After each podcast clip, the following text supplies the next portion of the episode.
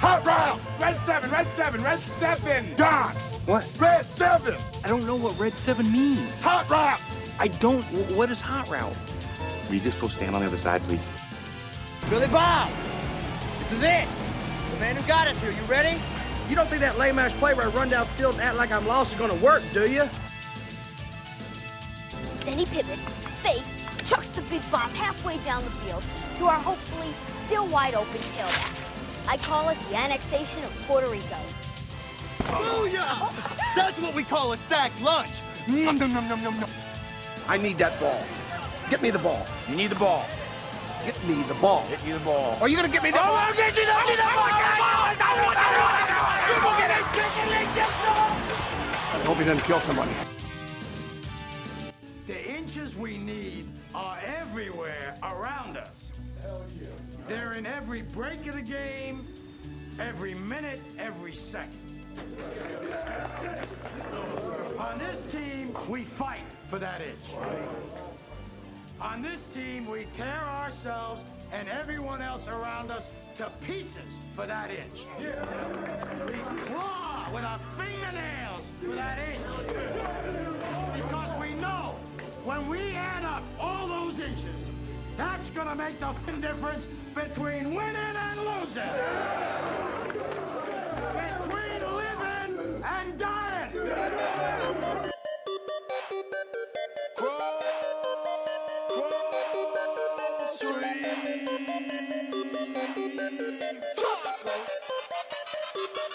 I got a whole lot of money. Y'all it for me.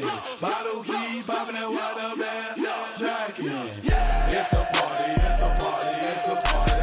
Welcome into another episode of 11 Personnel. I'm one of your hosts, Nick Roush, hanging out uh, with Adam Luckett and my new buddy Merle, who's a very nice boy, very good boy. He likes you very much, Mr. Roush. I, I, I guess I got a smell about me. I just got some stank on me. Mm-hmm. It, maybe it's the smell of other dogs. Maybe it's the smell of KSR.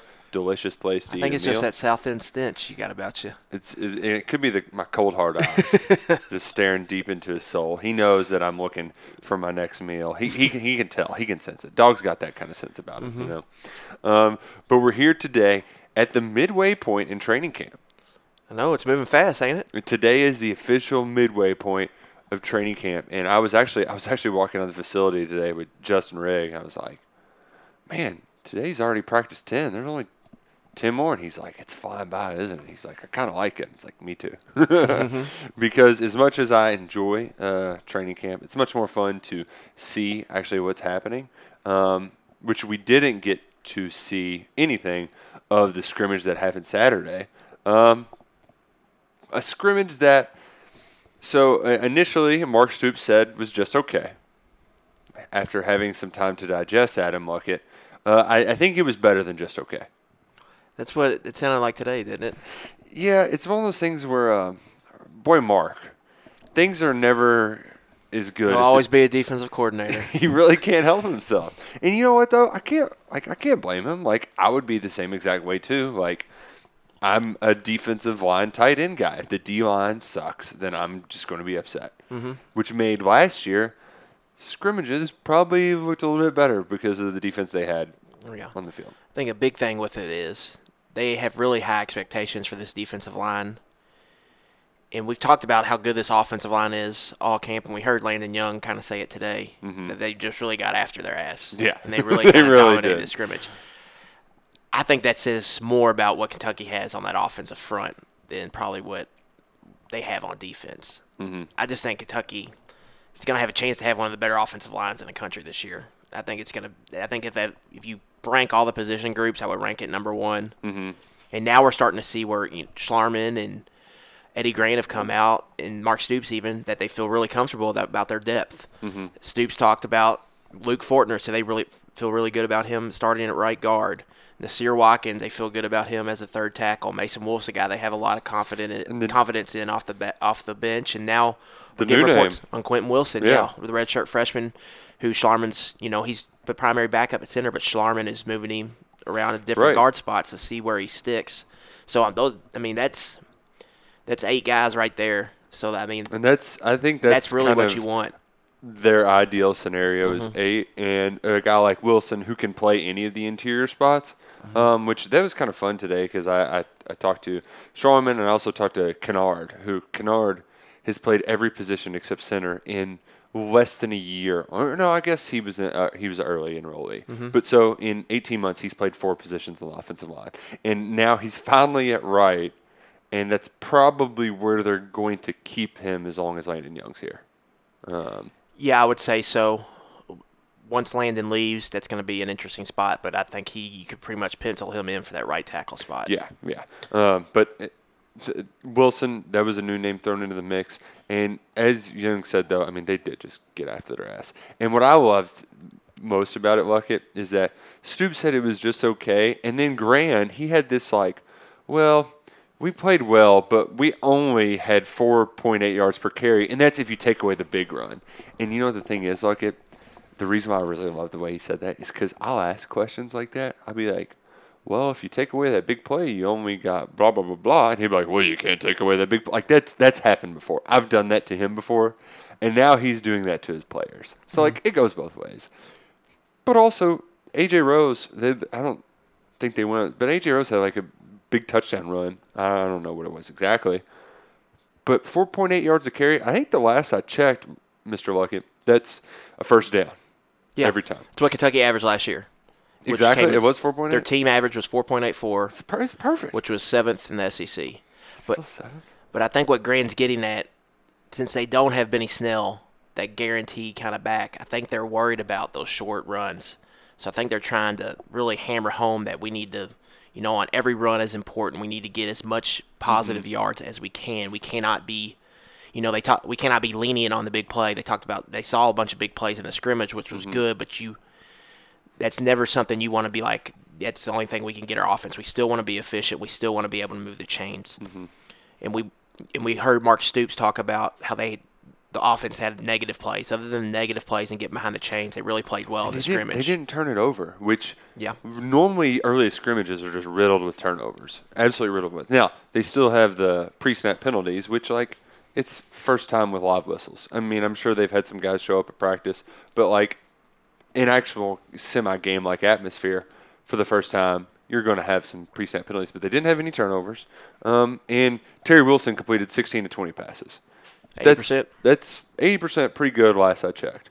Now, on the flip side, you could say, well, does that just show like does that mean that the defense is bad? Well, I would argue that the uh, yeah, get out, Merle. Yeah, yeah, get out of here. Um, I would argue that you want. I mean, at this point in the game, your offense should be ahead of your defense. Your defense is a bunch of inexperienced guys. So I I, I see that more as a hey, why, don't be hating. Uh, like, of course, the offense should be beating the defense up at this point. Yeah, exactly. With what they have, experienced quarterback, dudes on the line of scrimmage, proven running back, a proven star at receiver, mm-hmm. and then you look at what the defense is dealing with. Right. You know, defensive line we talked about, they've got experience there, but you've got Josh Paschal moving to a different position. There, Right. Jack. You have a brand new secondary. You were having you. You've had two weeks now on the fly to adjust to Davonte Robinson's loss. So they're really there's some parts of the defense they're just throwing stuff at the wall, So- seeing what sticks. So yeah. it, it should be expected that the offense at this point in the season that they're a little bit ahead. That they should be ahead. And Kentucky, we have got Kentucky win games this year. They're gonna their offense is gonna have to really take a step forward. Exactly. And now I think the part where that Stoops got mad and he used just the most Stoopsian quote in the history of quotes, and that was the strength of our team needs to be the strength. Mm-hmm. Which get that tattooed across my back. That is just the strength is the strength. Just fantastic verbiage right there, Mark. I love it. Every just foot inject that football guy right into my mm-hmm. veins. But I think the the point was is the defensive line has played so well that they didn't expect the offensive line to, to create holes. Now, some of that is defensive linemen. If you're blocking a dude, once you like when you when you're going up against someone you know, it's a lot easier to block them because you just you you, you feel their lean, you kind of know their tendencies. You, there's a comfort level there, and in the first live setting, if DeAndre Square, Chris Oats, or Cash Daniel. One tiny misread, and Mike Edwards and Darius West aren't there seven yards down the field making a tackle. And I think that's the part that we've overlooked probably the most in all of this secondary shuffle is where run support, those guys helped out so much. And it's just hard to foresee a scenario where those guys are even, I mean, you're talking about if Cash and Square and those guys aren't making tackles right away, those seven yard runs or 20 yard runs or more. It's a ton of pressure on the front seven until we see the safeties in action. Can they come up and can they be a force and run support? That's something we don't know. That was something no. last year that you know there was a lot of runs that probably would have went for 15 or 20 yards. Edwards and Darius West turned those into three or four yard gains. So it's second and six instead of a chunk play, and then you live to fight another down. So that's something that we're gonna have to watch this year, and that's why it's so important for that front to really get a push consistently and and turn into playmakers. Last year they were just kind of they set the table, I would say. This Right. this year they need to make stuff happen Yeah. up front. They need to create tackles for loss. They need to create, you know, uh, stressful situations for the quarterback. They need to create uh, uh, pushes so where the the running back has to totally bounce bounce outside to- to set to make things easier for the guys that are behind them. And they you could count the inside linebackers, Cash Daniel Right. and Boogie Watson on the outside in that too. All those guys got have to be better this year, right there at the front of the defense and, and stopping the run because, like you said, you don't have Darius West and Mike Edwards behind you. Well, and, and some of the times when you've got an explosive play like the big long AJ Rose run, sometimes it's just a product of scheme. Like, mm-hmm. you know, you, you're in one or two man free and you're locked up, and the dude just is slow to reading and reacting In to week the run. one, they're going to see a running back like that. If, Where you, if Koback Brian just. Koback, if you give him a slither, he can go. He can take it 60 yards. So they're going to get tested right away In oth- in that aspect. And I think other times too, it's just knowing, like being comfortable and instinctual about the angles, and I that just comes with experience, and they're going to be getting it over the next few weeks in these scrimmages, and the, that that at least is the one positive too, is that AJ Rose gives them a, a look that they're going to be seeing in the future, an explosive look that they probably didn't get all the time going up against Yeah. Benny. And they get the power back too with Rodriguez. They throw Mm-hmm. him there too, so they get a good look. He also had a good scrimmage, aside from being a little bit banged up. What else did you kind of take away from everything that was said about Saturday's first preseason scrimmage? Well, I mean, Brandin Echols, Echols, excuse me, still nursing that hamstring injury that. Kind of locks Jamari Brown into that starting corner spot. And then we hear today that MJ Devonshire is really making an impact. So, so uh, that's that's that's kind of a, both of those were kind of a surprise. Mm-hmm. So that's and that's something to watch out, to watch out for this year. Jamari Brown was the guy was the lesser thought of corner in that class. Yes. Stanley Garner, we thought would, would be kind of a guy that would have stepped in, maybe played right away last year, and now he's kind of buried on the depth chart, and we don't really know what to expect from him. Right, because and then he was also like a I think do safety, I think they do corner, kind of. You know, what's the deal with him? But he he's Mm-hmm. gone by the wayside for Brown. Um, but uh, it, it I guess I guess it's a good thing we're hearing Devonshire's running with the ones, but it also worries me. That's one where I am like, well, what the hell are the other guys doing? Yeah. I, that's what I want to know. Is he running with the ones at that field corner with Jamari Brown, or is he just merged as the nickel guy? because that that that would worry me more as a nickel guy. Yeah. Because I feel like like Jordan Griffin, what are you doing, buddy? Like, yeah, that, I I'm I'm s- I'm starting to get my, my on a scale of one to ten on my panic button. It's it's starting to get to about a six and a half on Jordan Griffin. If it started at a four, it's at six and a half. It's creeping up, and if I don't start hearing more this time next week, it'll be at like an eight. Yeah, I think Griffin that, that he's just kind of like that deep safety. I think what if I had to guess, it's what they're having problems finding a guy at nickel because we've heard Mosley, they're using him there now. Mm-hmm. I would assume they've given Corker and Ajian Because Corker was originally the, the first one they mentioned. So, Mm-hmm. but you're right. This, this is also a fluid. What's sticking as of right now? Who's most consistent? And at the halfway point at camp, guys are going to be hitting a wall about Thursday, and It'll then be this week. Yeah, Sto- Stoops uh, prediction: Stoops is going to be mad after Thursday's practice. He's he's just going to be mad. Yeah, that's coming. We haven't really had it yet. Yeah, we haven't had it yet. I have a feeling that's going to be happening soon.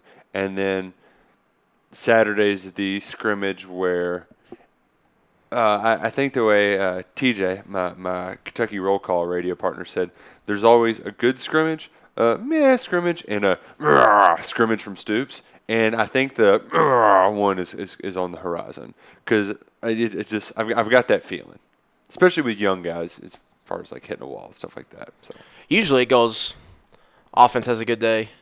Next week, the coach will set it up where the defense could have a better day. Mhm. So you kind of create that yin and yang. Mhm. Uh, but like Kirby Smart wasn't happy with his first scrimmage at Georgia.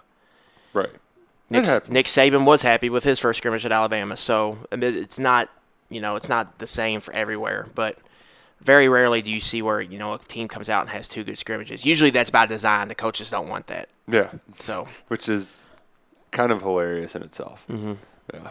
Uh, and, you know that's But it's not far until they get into game prep. I mean, we've only got you know another week, week and a half. school class starts in less than two weeks now. I You- saw I saw a tweet that classes started not too long, and I was like, God, that must really suck having to go to class. Usually they, they set it up where it's about a week and a half. Yeah, we don't have to do that anymore, do we? Yeah.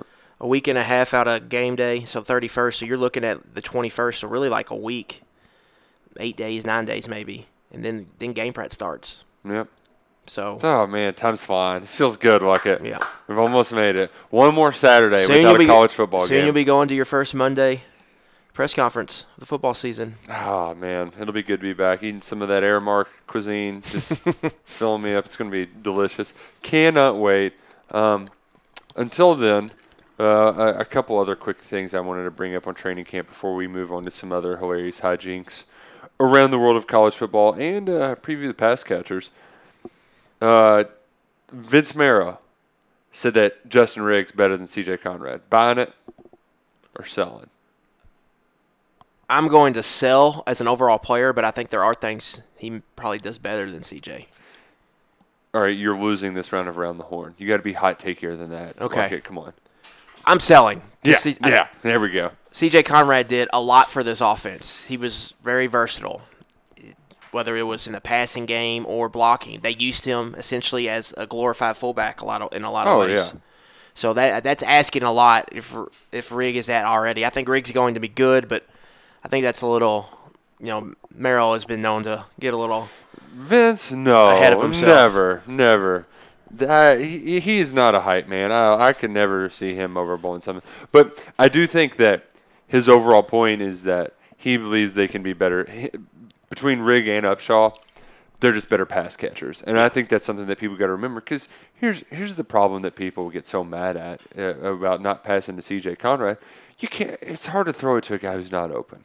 Mhm. And, and and if he didn't have um, They played the CJ strengths, and his strengths were blocking and then occasionally sneaking him out on a pass route. getting him one on one with a linebacker. Yeah. He had to be with a linebacker. They wouldn't put that's why they never split him out. They didn't want him on a nickel. And what Vince specifically said, I didn't write in the quote because it was clunky, but he's like, if you've got Keaton Upshaw on an option route in 12 personnel and third down, like, he's just going to put you on a hip and go up and make a play because Yeah. he's six seven. Like, dude is enormous. Mhm. And I think I think that's where it stands out because both those guys are two or three inches taller than CJ, longer arms. That's a bigger catch radius. So I, I think that's the point he's trying to make is that where CJ might have made a bigger impact uh, long term in opening up holes and for Benny Snell and creating stuff on the offensive line, he wasn't the most dynamic pass catcher. He just wasn't. And now he's catching some passes in the NFL. We saw him catch two passes his first preseason game. Um, and I don't think it's a knock on CJ, but these guys I think are. I think I think there's also a they're going to have to be used more in the pass game. Yeah. So uh, that's kind of I think too that the coaches are pretty. They like what they have in that tight end room, and they just want to get the best eleven on the field. And to do that, they're going to have to have Rigg and Upshaw right on the field a lot together. Yeah, which we're going to talk about. Oh well, hell, let's just go ahead and get into it right now, because we can say T.J. Carter also. He's becoming the. That was that was another thing I I wanted to bring up. He just everybody's talking good things about him. He is the head. He is the breakout star camp, and it makes me mad like it because Yeah, I said it was going to be Hoskins. I just picked the wrong one, man. close. I was. You- you were in the right position Man. I was beeping with my metal detector, and I just I went to the right instead of the left, Mm-hmm. and I should have gone to the left, but it's it's it's kind of and it's not unprompted too. Like if you just Oh, yeah. random offensive lineman, they're like, yeah, T.J. Carter's just crushing it, and it doesn't surprise me though because I I remember like Jeremy Jarmon. I think a lot of him a because he was one of my favorite players as a kid. He was just a great natural, you know, defensive end, and uh, he got a raw deal on that stupid GNC stuff. Yeah, absolutely. God, that made me so mad. But when he said like, man, this guy, you know, he is he's got the full package. He just has to put it together. And I think a lot of it for him was from a where his strength the strength is the strength for him. And I don't think he had enough necessarily until this year. And now they're saying he's like strongest, most explosive dude. and they the ca- they had to play him his freshman year, so he didn't get that red shirt season, which hurt. Yes. But you look at him now; he's played in 37 games in his He's career. that many? Yeah. So is he, he's a He's played in about every is he game. be a senior? Yeah, he's Oh a true gosh, senior. Man, He's made s- I thought he was a true junior. That's a Mhm. bummer. Made 16 starts, so he's played a lot of football. And now he's kind of Man, that's right. Because that bowl game, he played well three bowl games ago down at the TaxSlayer Bowl. That's Right. probably his best game. I think he was Right. one of the highest rated guys. he was another that game. guy in that class of 2016 that's turned out to be a really good class. Mhm. And he's just kind of slowly come along. We thought sophomore year he was going to have a bigger bigger year. Then we thought junior year he'd probably maybe take a step forward. And then he got kind of got caught in the wash because they Calvin Taylor was playing so well that they had to get him on the field a lot. Right, right. But now he seems like a guy that's really lasered in and ready to have a big season. And the coach, uh, the move of Paschal out to Jack says really two things. Says one, they might be worried a little bit about Jack, but two, they feel really good about what they have right there at that TJ TJ Carter spot. So I think the coaching staff is thinking he's going to have a big year, and it, it's apparent that all his teammates are thinking that too. Right. And uh, that's I like it because he was one of those guys that not worried to get lost in the wa- lost in the wash, lost in the wash, but he he he checks all of your boxes that you really can for this team and. Kentucky, like the, the the line that Brad White's used, he's told the story, and I don't know if we've ever written a post on the KSR. That might be something I have to do. But Brad White likes to tell the story about when he was with the Colts. Robert Mathis led the league in sacks, Mhm. and then the following year Mathis got hurt. They didn't have Robert. It was either that or it was a suspension. It was something weird. I think he had like um, something with like his wife getting pregnant. There was something. There was some kind of weird thing where they just didn't have him for a year, but they had more sacks the following year as a team because everybody stepped up. You spread the wealth. T.J. Carter is the person you're spreading the wealth to that you need to to replace Josh Allen. Yeah, he's going to be one of those guys that you're expecting to, you know, get four or five sacks, get hover around ten tackles for loss. Yes, that's what you need out of him. And so far, we're hearing everything we need to see. Now, back to the tight ends because this week in our pre- we, we took a break from it because we got to watch an open practice last week. And we kind of hit on all the different position groups. So we're going to take a hard look into the microscope um, on, on Kentucky's pass catchers, the wide receivers, and the tight ends. Where, where would you like to start? Like it. Let's start with the big boys. Let's start with the tight ends. All right. Well, let's start with the tight ends. Uh, I'm a big Keaton Upshaw fan. Some of it is because I'm biased for Lima, Ohio. So, uh, Lima, Ohio is like the big city. Like like Brooke, my wife's hometown is nestled between Lima, Ohio, and Dayton. So when you're going to the big city, you're going to one of those two. When we went to the movies one time, they didn't have like instead of going to it was Finding Dory actually. We're going to see Finding Dory, and we couldn't go to uh, the the small theater that only had like four, so we had to go to Lima, and Lima, the hometown of Tyler Ulis. Uh, people forget that because he went to prep school in Chicago Mhm. and was too ashamed to say he's from Lima, and also the home of Darius West, and uh, Keaton Upshaw's from there, and the biggest concern I like I, I think this kid could be the real deal Holyfield if he can just stay healthy.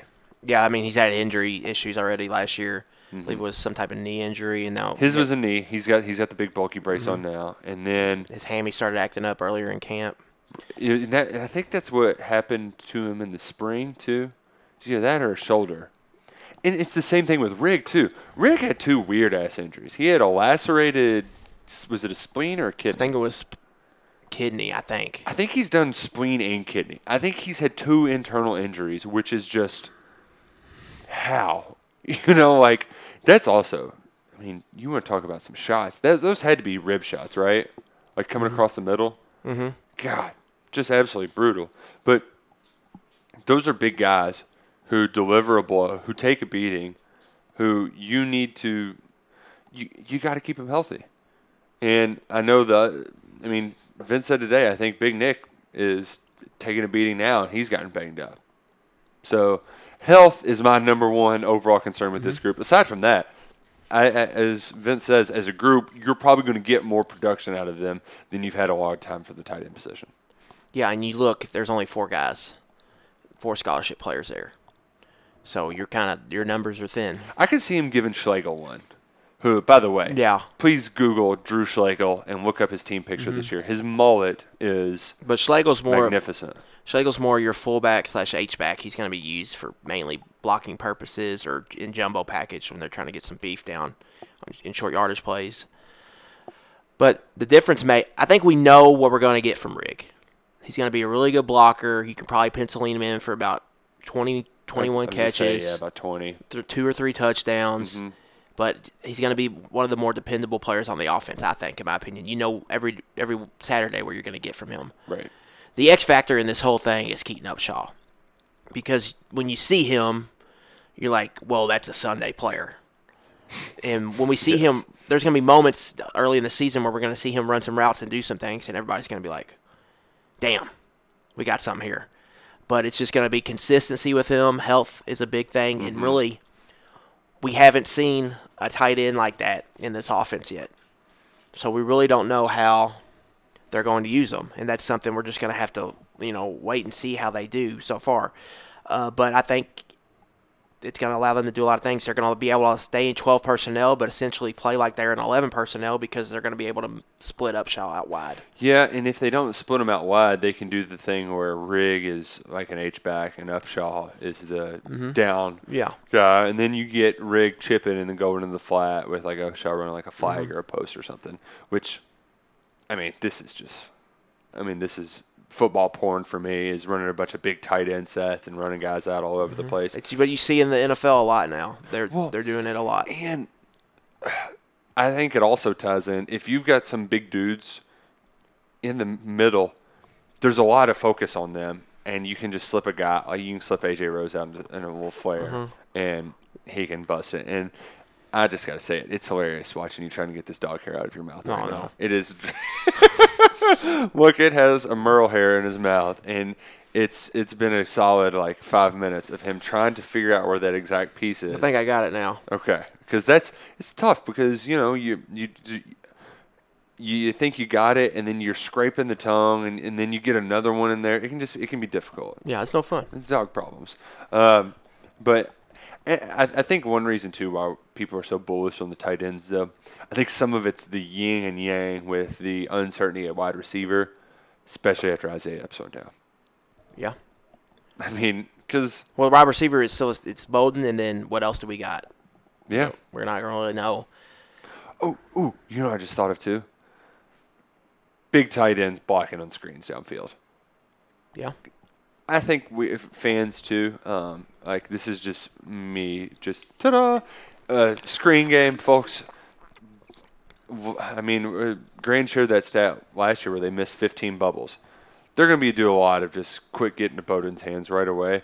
But I Rose think too. They're, I think they're going to do a lot with him, trying to get him out on some screens and getting him in some Who- space. who'd you say? AJ Rose. Yeah, yeah. And and you know what? Those can be a well executed, especially a middle screen can be just such a thing of beauty because just watching the defensive end, watching a defensive lineman think that he's getting through scot free to the quarterback, only to realize like, oh, damn it, it was a screen the whole time. Like that's just it's it's so hilarious to watch on a perfectly executed middle screen. And I, I, I like having big tight ends who can move well, getting out there because. I mean, Landon Young moves; those guys move pretty well, but not as well as a, a tight end. And it puts defensive play callers in a bind. Because if you're running 12 personnel a lot, you're not going to want to get out of base because you're afraid of the power run game. Mm-hmm. But then if you've got a guy that's versatile like Keaton Upshaw that can split out, then you're going then you're going to be itching to get an extra defensive back out there to get nickel. So it really it's a- an advantage to the offense if you can do it. Yeah, if you eh, if you can pull it off and still get mm-hmm. quote unquote playmaking out of your tight ends, mm-hmm. and you know I don't mean like exploding for big run, but twelve yards mm-hmm. chunk plays, and that's exactly what this offense is looking for. It's chunk plays. First scrimmage, we got some of that. The biggest person who's going to create chunk plays all year though is Lynn Bowden, who. It, it re- it's it's going to come down to a matter of you can't give him the ball too much this year. You just can't. No, no way. Like, and I, and I think it's like it, I, I I'm really anxious to see how creative they get with him, aside from just putting him at wildcat quarterback, which is it's going to happen. And in theory, it's great, but I kind of hate it. I don't know what it is about it. I just I just don't like Lynn Bowden doing the read option. Um, but my my biggest question though, Lucky, I know they're going to do a lot of stuff with him in the slot. How much can they do that and still use him as a deep threat? Because it feels like, I mean, he is the best deep threat right now that we know of. He's the best of all everything. Mhm. So, like, is, do you have to balance on how much you just shift him around and try to get him going Yeah, across and the drag? and biggest thing is- send him deep.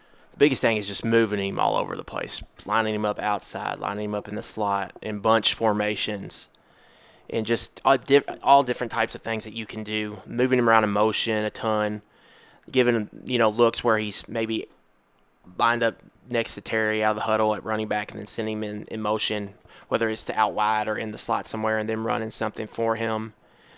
It's just really creating all of that, and then when you take shots downfield, they scheme them up. They they set them a certain way. They look to make sure how the team plays a coverage, and that's when they're going to go after it. So it's just it's going to be the same as that. But you got to make sure that a couple of those are going to Bowden. Whether it's you know, and you got to find the route. What route does he get open best at? The the ones that we saw, I felt like, I mean, this is just from me watching from the sidelines, so it's a weird vantage point. But whenever teams were in, uh, when, whenever the defense was in, like, I mean, it was just base cover three stuff. He really did a good job of finding a like the soft spot in that, in between the the uh, the the front and back middle uh, outside 3rds Mhm. where he would kind of just find a way to sneak in behind the line, the edge guys, The in-between area. Yeah, especially when you're going up against you know kids like Jared Casey. Like you can just sneak in behind him in that flat part of the area and get hit at like 12, 10 yards, and that's where Bowden's going to be. The, he can turn where a lot of guys like Josh Elvey, he's probably going to be that guy that's going to be really good at intermediate routes. But how how explosive is he after the catch? I don't know. Lynn Bowden can make three guys miss and go 60 yards. And that's going to happen a couple of times this year. And I think that's what is most exciting about this fall is that you can do a lot of crazy things to scheme up for him, but there's just times where just playmaking takes over. Yeah. And I That's why it's important to get him the ball as much as possible. because you never know what he's going to do. It's a it, then you're playing the you know you're playing the odds. And unlike, because that was kind of the theory with Boom Williams. I know that was pretty Mhm. Distant pa- or pretty near past. And like, how many times did Boom like just try to run outside and get tackled for like a loss of three? And you're like, what the hell kind of play is that? But you had to you had to be willing to chew up those Take the, plays take the bad with the good. because there there's gonna be a time when Lynn tries to flip the field on a screen and it's just terrible. It's a disaster. It's gonna happen, but you take the good with the bad because every once in a while he's gonna get like 60 yards. Right. But we get to another point. It's that Bowden can't do it all, and they really need a deep threat to emerge. We haven't really, the, program hadn't really had a deep threat than Jeff Badet. Yep. Epps was kind of the guy that they were pushing towards that. Eddie Gran after the spring game told us at, in a media Q&A that, you know, that he better, you know, be make plays down vertically down the field or he's not going to play. Well, now he's totally out of the lineup. Yeah. So now it's what do they do? Do they have somebody that can step up and do that? Bryce Oliver, to me, doesn't seem like he has the speed to do it. Neither does Allen Dailey. Dailey definitely not. Oliver at least can get 50-50 balls. Mhm. But you're right. He's not running past safeties. and they got Ali in a role where they're kind of using him, you know, kind of 15 yards and in Mm-hmm. as that possession receiver. But he's a guy that that's got some top end speed. Maybe it's him they try try out there. Yeah. Maybe it's uh, you know a Tay Tay Crooms who's got top end speed. Do they try to throw that freshman out there? So I mean we don't know, but that's something that they have, have they have to find, and that's another thing about Upshaw going back to the tight ends is if he can provide you a guy that can go and catch seam routes 20 yards down the field, it kind of replaces that chunk play you may be losing from not having a, a deep a true deep threat. Well, and it also you're more willing to say, "All right, Josh, I know we've really worked hard on you in this kind of role. We need you to just try to test these guys deep." Mhm. And you can probably afford that luxury if if you have a guy like Upshaw who's reliable um, in the kind of intermediate game, which is where I think they're going to try to use Alvey the most this year. Um, the man, Tay Tay Crooms is a guy that they needed last year, though, from a just like, because his body, I don't think he he just doesn't have. He's so he's so damn skinny.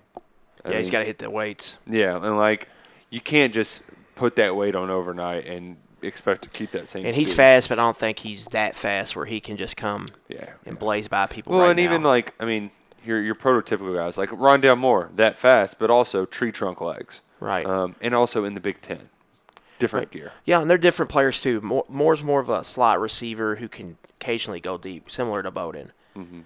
But he was more physically built. You're right to play right away. Yeah. And Crooms is not. I mean, I don't. We don't. Yeah, Crooms yeah, we're probably- not trying to Crooms. pretend. I don't think Crooms spent much time in the weight room in high school. Yeah, he's a track kid. I'm sure he- he's yeah. running track and You're- stuff. So you're- like exactly. Um, you know, it's a, not a surprise, but it's a shame that he couldn't have already had a year in to where he's got eight, ten more pounds. Then I'd be or a little getting bit him, more. or if you would have got him in for the spring, maybe. Yeah, but he wasn't even in for the spring. Demarcus Harris was. They like what they seen from him. I don't know what his like running. I, I just I don't know. Yeah. Um, I like what I saw from Harris on tape, but I kind of project him more to be in the kind of position they have Ali in right now. It's kind of that. exactly. Um, so possession so that's I mean, wh- another ye- another year, and we're still asking. So are they going to be able to find a guy with top end speed? Mm-hmm. And they've certainly recruited for it, but you got you know you're waiting it out. Um, and until the, I will say we briefly we brought up Rondale Moore. I've heard Milton Wright is just absolutely crushing it at Purdue. So it might be another one like if Sindelar can get on the ball, they should be. I think so. I think Sindelar's all right. Can I just say too that it's funny? Be, like my brother had kind of a rivalry with him. They were the same age, Mhm. and which is crazy that Sandoval still has I think two years of eligibility because of injuries. Right. Um, and my brother's this will be his second year out of football, but they were the same age in high school, and Sindelar knocked him out one year, and it was a hell of a game. Caldwell County, they had a running back too, and I don't know where that kid ended up at. He was really talented too. Uh, I think he ended up at Illinois, maybe. Really good running back. But Caldwell County beats him the first year. Uh, my brother's junior year, great game. Um, and then the second year, uh, my, my brother's senior year, Caldwell loses in the Final Four, and Sindelar gets like some award after the state championship, Mhm. and he was like, "Hey, uh, how come you aren't in full pads, buddy?" and they won state championship. But it is just wild that Sindelar is still playing. Um, Big on Purdue plays on a Friday night. Man, that's gonna be such a great weekend, Luckett. I'm so happy. And UK's got the noon kickoff. We get to go Friday, Saturday, Sunday, and then I'm tailgating for the Louisville game. I don't know if I'm gonna go in because if they're selling face value, hell no, I'm not spending ninety dollars to watch Cardinals play. But if it's like 20, 30 bucks a ticket to get in, I might as well go watch Notre Dame kick their I'm ass. sure you'll find a way to weasel in there. Oh there. yeah, come on, it ain't that hard. It's Louisville for Christ's sakes. Like, when was the last time you had to pay to go to something at the University of Louisville? Not e- yeah, exactly, exactly. Don't Unless- even don't even answer that. And if you know a board of trustees member, Oh, you can get in. You can sneak right in there. Um, which I just got to. I just mentioned all those days of football, and it reminded me that you know what we're going to do next week, Luckett, because it is before the first game of the year. What's that? We're doing over unders, season total over unders. rock and roll. I'm freaking pumped. Um, it's it's something I didn't discover until last year, and it's what got me in gambling because the Kentucky line at was it just it was five and a half last year, wasn't it? That sounds about right. Yeah, it was the most egregious thing ever, and I didn't realize like, oh, I'll put fifty bucks down. I'll put a lot of money on it, and then just write it out. No, I should have just like I should have actually put real money on it, like a whole paycheck's worth, because that was the easiest money ever, and it got me through college basketball season for the most part. There you go. So we're going to be talking over unders. Um, I, let's let's get at least a hand. Let's get a handful apiece, just some random ones. I'm sure you'll have some obscure ones. Probably not like of the Chris Fallica and uh, Stanford Well, Steve. I'll stick with Power Five. Okay, yeah, because like even though though it is kind of funny when they start talking about like Georgia Southern and like Texas State and stuff. Like that's just it's just funny Mhm. to me to like that's dedication to the game that you're willing to put a chunk of change on Sun Belt football. Usually, that's where the biggest, I guess, voids or opportunity voids in the market. I, I guess would be the problem. Kind of like uh, WNBA is where the most money's made by Yeah, the Sharps. That's what they say. That, that's what they say. So we're gonna help you try to make some money next week. We're not going to be your your your your. I mean, we, we free money is our KSR's gambling podcast, but we're gonna have some picks and we're gonna have some more games to watch. And that's what I'm excited for once we get into the season is talking about other games that are going on. Um, because we can really just get in the nitty gritty. And like, if you're keeping up with Nick Saban's post scrimmage comments, then I'm sure you're gonna have plenty of. I'm going to have some knowledge. takes for us, Mr. Roush. You better believe that. Uh, and I'll tell you what else. If you, episode one, we talked about quarterback competitions. It's starting to look like right now that Tommy Stevens is going to win the job in Starkville. Okay. It's, which I, I think is a mistake. It's Yep. starting to look like Joey Gatewood may be pulling away down at Auburn. Oh, your boy is not going to get my it. Bo, my guy Bo Nix. Oh man, I think that's a mistake. And then we got down in Coral Gables. Oh yes, one of my favorite quarterback competitions. Tathan Martell Oh, Tathan. Poor of QB1 fame, Bishop Gorman fame. God goes to Ohio State, doesn't really do much. Urban Meyer leaves, gets the hell out of Dodge, which apparently Ryan Day was like, please leave. And from a schematic standpoint, probably wise too, because right. I mean, Day was doing more, but I think Tathan's But from a schematic standpoint, he went to an offense that's pretty similar. yes, and in in you his idea is like I'm going to be Tim Tebow, but can throw a football. Probably the the line of thinking.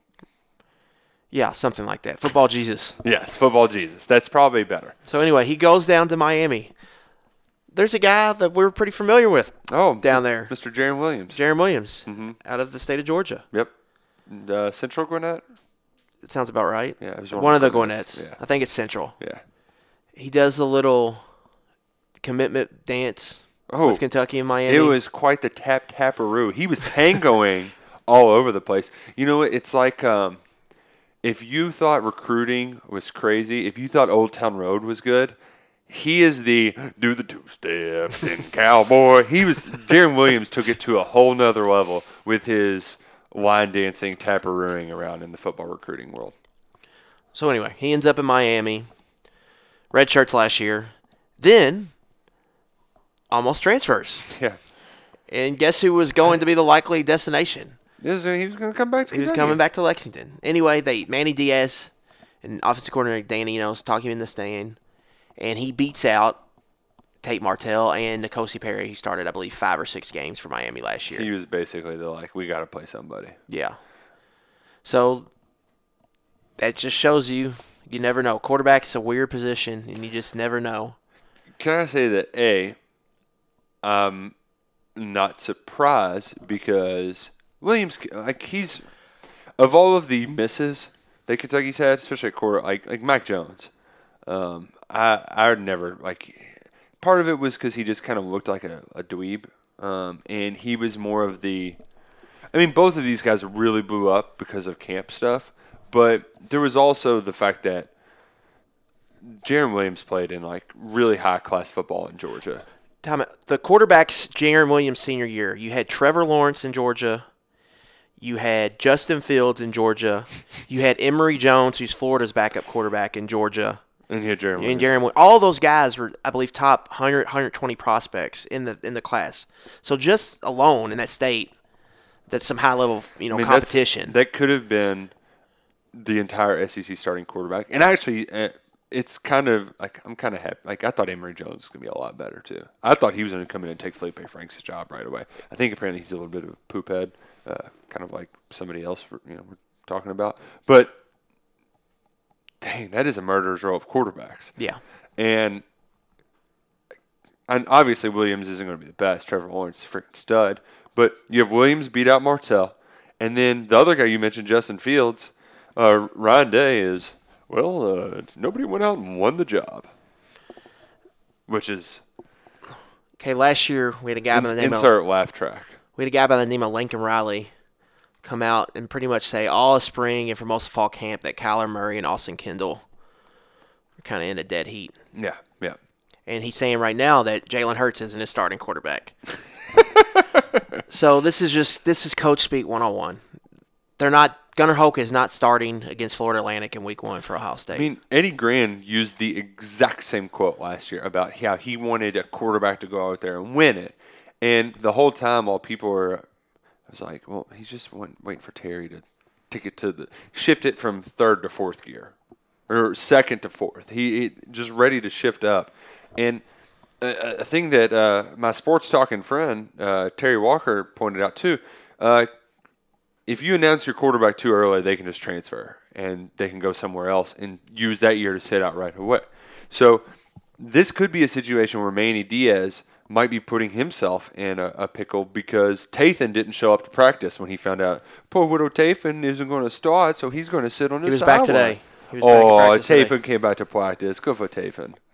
And also, that could have been Manny Diaz just testing Tate Martell. How are you going to handle adversity when everything's been given to you in your life? Are you can you handle it? Because that's ninety. Per- I mean, Stephen Johnson, he's not as talented as Tate Martell, but the dude can take a punch and swing one right back, and mm-hmm. that's a lot of being quarterback. It's between the ears. I don't care how well you can sling it, how tall you are, how big of an arm you got.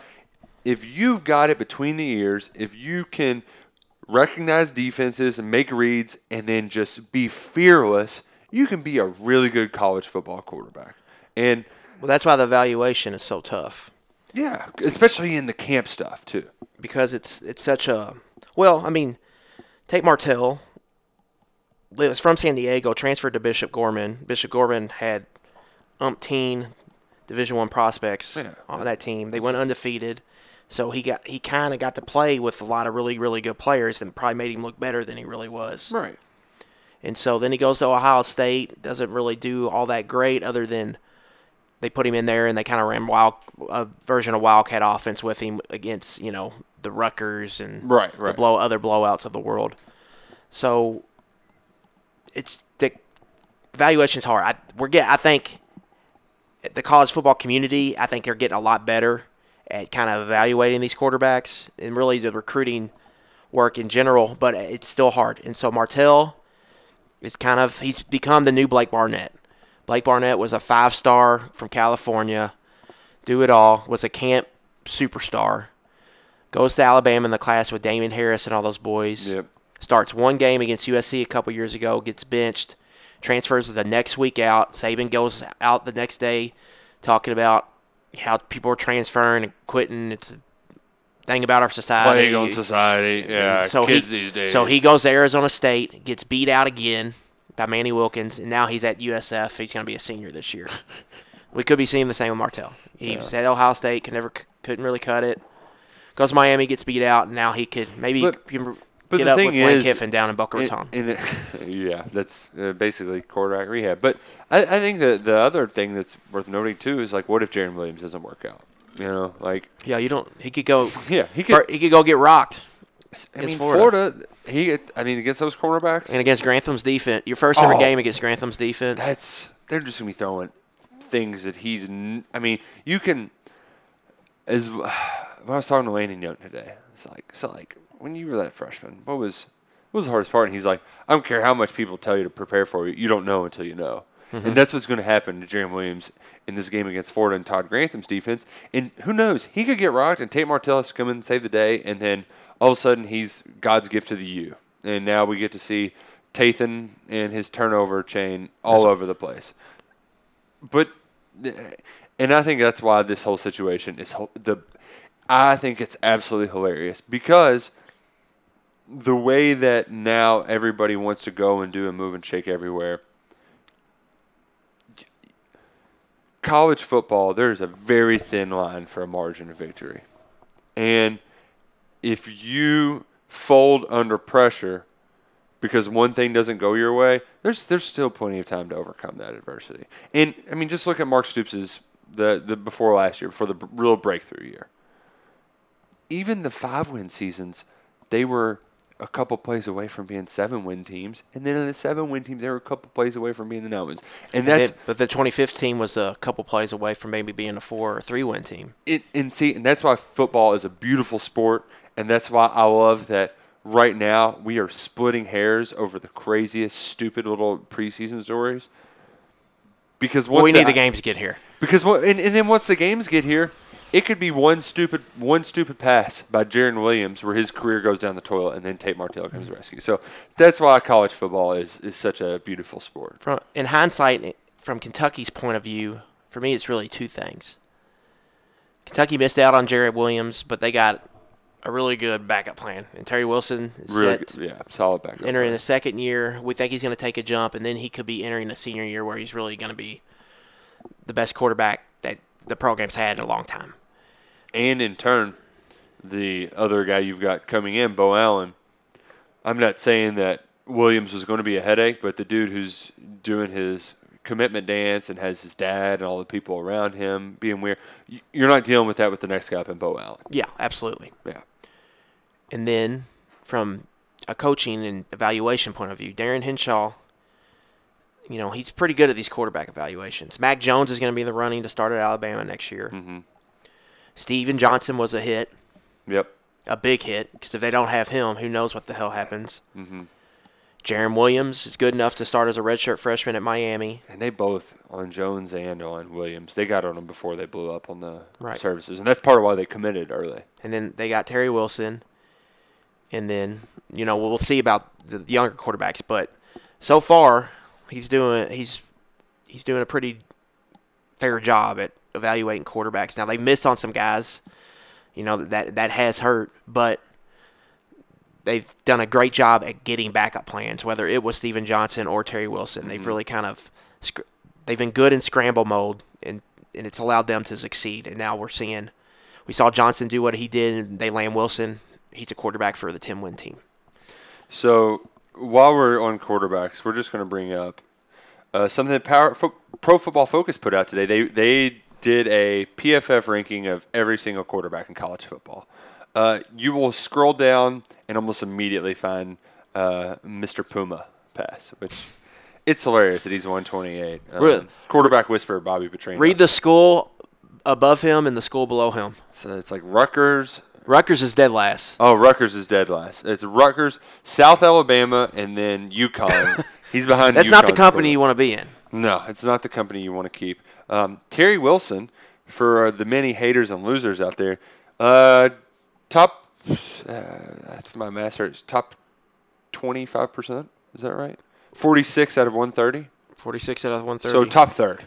That'll work. Top third, give or take. Ninth in the SEC. Ninth in the SEC, which is, I think we just had him one up of Gary. It was right. It was pretty much in line with with ours. Now, now they're a little bit higher than I think Guarantano than we were, but they're lower on Felipe Franks. They had Franks. Yes. At, I mean, they had Franks and Wilson almost neck and even. neck. Franks is ranked 43rd, and then the guy behind Franks at 44th is the guy we just talked about, Blake Barnett. Right. Um, and their their kind of assessment of Terry Wilson is that he takes care of the football and he can take off when it breaks down. Um, anticipatory throws are a thing of beauty, but need to come far more than they did a season ago. Until then, they can rely on uh, his rushing ability. Um, so you know, the, the biggest thing they say is he's really good at you know protecting the football. And so if he, could, I think what they're trying to tell you is he's really good at protecting the football, and if he can just grow in some of um, some of his passing game, he's got a you know, and you add that on his rushing ability, he's got a chance to do some really really good things. But from a Kentucky state of view, just from the state in general, there was a lot of guys on here. Tanner Morgan, starting at Minnesota, I believe he was in the '90s. Elijah Sindelar, Mhm. Purdue.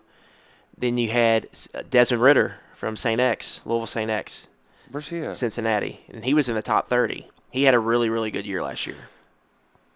When did he? When did, uh, see, I don't. He was I a don't- redshirt freshman last year, but he was injured a lot at St. X. He was the kid that uh, Nagel started over him at first. So I was around that time. I think he was a couple years younger than Nagel. Ooh, speaking of, you're a Tiger, right? Yes. We're gonna get your ass kicked next week. Oh God. I unfortunately will not be able to make it. Oh, man. Fantasy football draft. Oh no! I know. I'm really upset about it. You know what? It's okay. You probably don't want to see another ass kicking Well. by my DeSales Colts. You know they're having a bunch of state championship reunions that night. Well, they, they need to so that they can forget about that ass kicking they're I about don't to know take about from that, those Mr. DeSales Colts. Maybe we might have to give an over under out for that game. Oh man, no, no lie. I had a friend win like twenty five hundred dollars last year because just St. X guys that he worked with would give him like twenty five points. It's like, dude, don't be an idiot. But that that was fun. Yeah, Jarrett Guarantano is not the twenty first best quarterback in America. Pro Football Focus. I like your work, but what the hell? That They had an interest. The, the biggest takeaway I had from that though was in Guarantano's like little paragraph they talked about how he played against Kentucky. Yeah, they there was the highest grade single game grade of any quarterback last year. So that just I mean, that shows you when you don't have Darius Kentucky was West. going against. And you're now, reeling. It hel- hurts when you it helps when you hit a hail mary and then you hit another. I think they hit a couple other Yeah, thirty yard did. bombs. Yeah. But but that just shows you that game was kind of a one off for Tennessee last year. Yeah. That was probably the best game they played all That was season. freak kind of thing. Um, some quick hitters before we get out here that I want to mention. Xavier Peters' decision. Probably hear something this week. Um, It's look the, the other decisions you Uh, feel more comfortable about. right? Cincinnati's had a couple guys cleared for like the same thing. Louisville transfer Jordan Travis from Po- South Florida To Tallahassee. Tallahassee's in the Panhandle. Six he- hours away. Yeah, he got cleared. So I don't think knock on Bobby Petrino. knock on wood, Yeah. but I think he's got a decent shot to get there. And Florida State said Willie Taggart came out and said Louisville helped with us, helped us with this, and that got him cleared. And from all reports, Florida State's been helping with Right, Kentucky. right. So, it wasn't a Jim Harbaugh situation. yes, so. it's looking like it could it could really happen. Yes. Um, the other thing I wanted to hit on, uh, just wide receivers and whatnot. Uh, we mentioned health. Big Nick was. I think he was out like today, a few days. The uh, other Chris Rodriguez and Kavosiey Smoke both dinged up in scrimmages. I think that's just running backs getting used to getting hit a lot. Um, very few people But are something, durable. it's something to keep an eye on with those freshmen. Tisdale apparently did well in his limited role, but it's also he's running with the, the young guys. They're going to mess up. He's going to take advantage of Right. it. Uh, other wide receivers, Akeem Hayes, he made some highlight plays. I think the reason why he's going to make more of those now, hard for a, a little guy to do something if he's not comfortable in the offense and really good, crisp in and out of his breaks. That's where Gran's seeing him improve. Um, but and the the other two, I really wanted to hit home that we get asked about a lot, and that's Ahmad Wagner. Right now, Ahmad Wagner and Brandin Echols, I'm just treating everything we get from them as gravy. Gravy, yeah. I expect nothing from them. So if we get some out of them, it's fine. Because, A, in Wagner's case, like, I mean, he is like a he's an oddity. He's not your typical outside wide receiver. He he he if he would have gone to Ohio State out of because it was kind of Ohio State or Kentucky before he decided I'm playing basketball, they would have moved him to tight end because he's a big guy. Um, so I'm just expecting him to kind of jump ball, kind of uh, niche scenarios. And then in Echols' case, hamstring injuries that linger around. Dorian Baker missed almost a year from it. He came back, I think, after the bye week in 2016, and then he goes out and he makes a game-winning touchdown, the go-ahead touchdown catch against Louisville. It might just be yeah, you might just be a guy that get maybe get to the first bye and then maybe take on after take off after that. Well, uh, it's what we can hope for. Um, so that, I'm just treating him as gravy. I'm not expecting much. But on. Akeem Hayes, that other slot role opposite of Lynn Bowden, Kentucky's kind of made some hay in that that position the last couple of years. It was Mhm. Charles Walker two years ago. Bouvier was the Bou- third leaving receiver right? something year? like that. It was Bouvier last year, and now who we've seen Clevan heard about Clevan Thomas. We've heard about Akeem Hayes.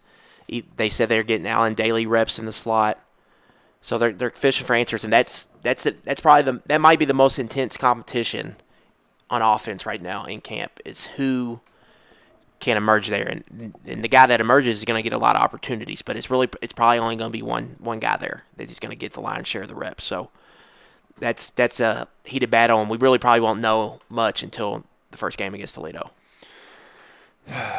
You don't know until you know. Don't know until you And know. that's the name of this game. And folks, you've almost done it. One more Saturday without college football. Just, I think you can. I think you can. We're halfway Just through. plow camp. through.